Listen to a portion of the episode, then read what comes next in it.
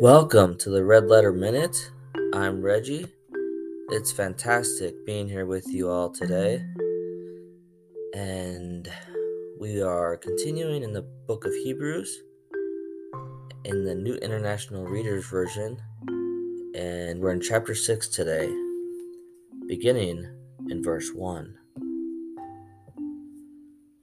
So let us move beyond the simple teachings about Christ let us grow up as believers.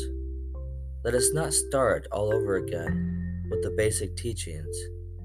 They taught us that we need to turn away from doing things that lead to death. They taught us that we must have faith in God. These basic teachings taught us about different ways of becoming clean.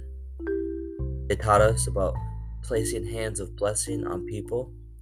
They taught us that people will rise from the dead. They taught us that God will judge everyone, and they taught us that what He decides will last forever. If God permits, we will go beyond these teachings and grow up.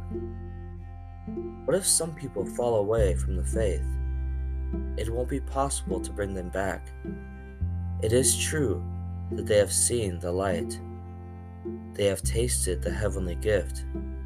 They have shared in the Holy Spirit they have tasted the good things of God's Word. They have tasted the powers of the age to come. But they have fallen away from the faith, so it won't be possible to bring them back. They won't be able to turn away from their sins. They are losing everything. That's because they are nailing the Son of God to the cross all over again. They are bringing shame on him in front of everyone. Some land drinks the rain that falls on it. It produces a crop that is useful to those who farm the land. That land receives God's blessing. But other land produces only thorns and weeds. That land isn't worth anything. It is in danger of coming under God's curse.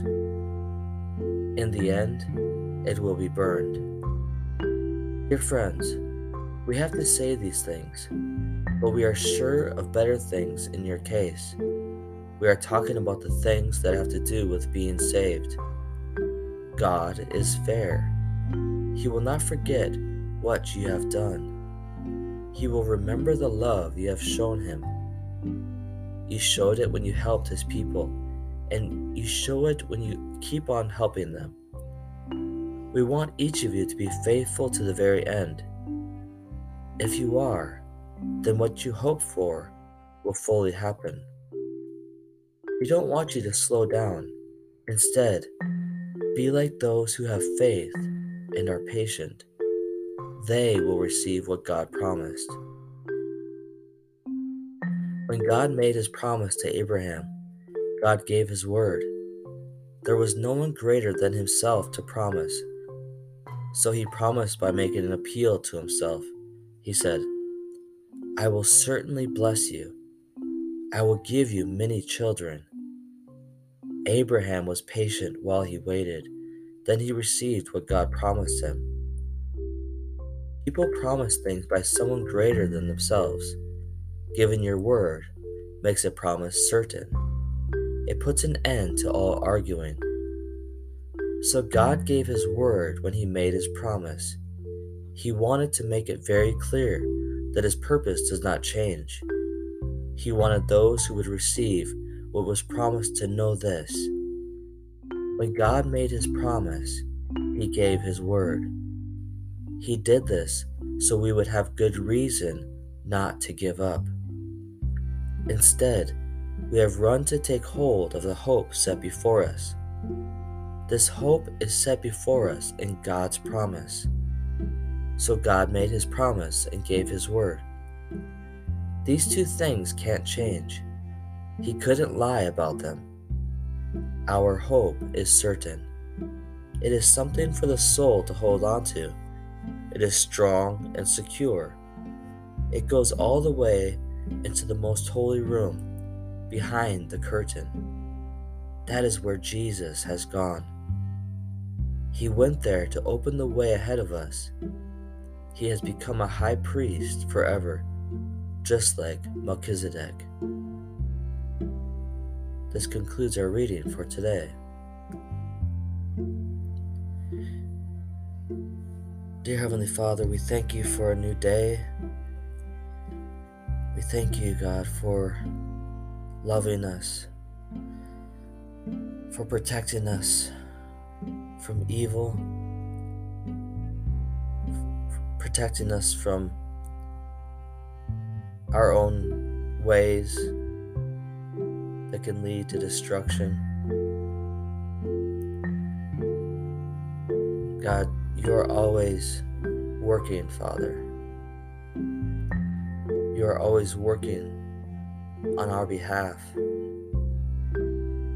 to lead us and to guide us. Father, we are so grateful today. Jesus, I pray for each one listening today, Father. I pray that you will bless them with your peace that passes all understanding. May it guard their hearts and their minds today. In Christ Jesus' name I pray. Amen. Well, thank you once again for joining me today on this grand adventure of going through the New Testament in a year together with friends from all over the world. We have about 20 countries now that have listened in, so that is awesome. And the only thing I ask of you, the listener, is that you would share this podcast with a friend. Um, you can copy the link from wherever you're listening, post it on your social media um, profile, share it with your friends. Um, this is a free podcast. I just want the word to get out about God's amazing word. And that is going to wrap it up for today. I love you, and I'll be waiting for you here tomorrow.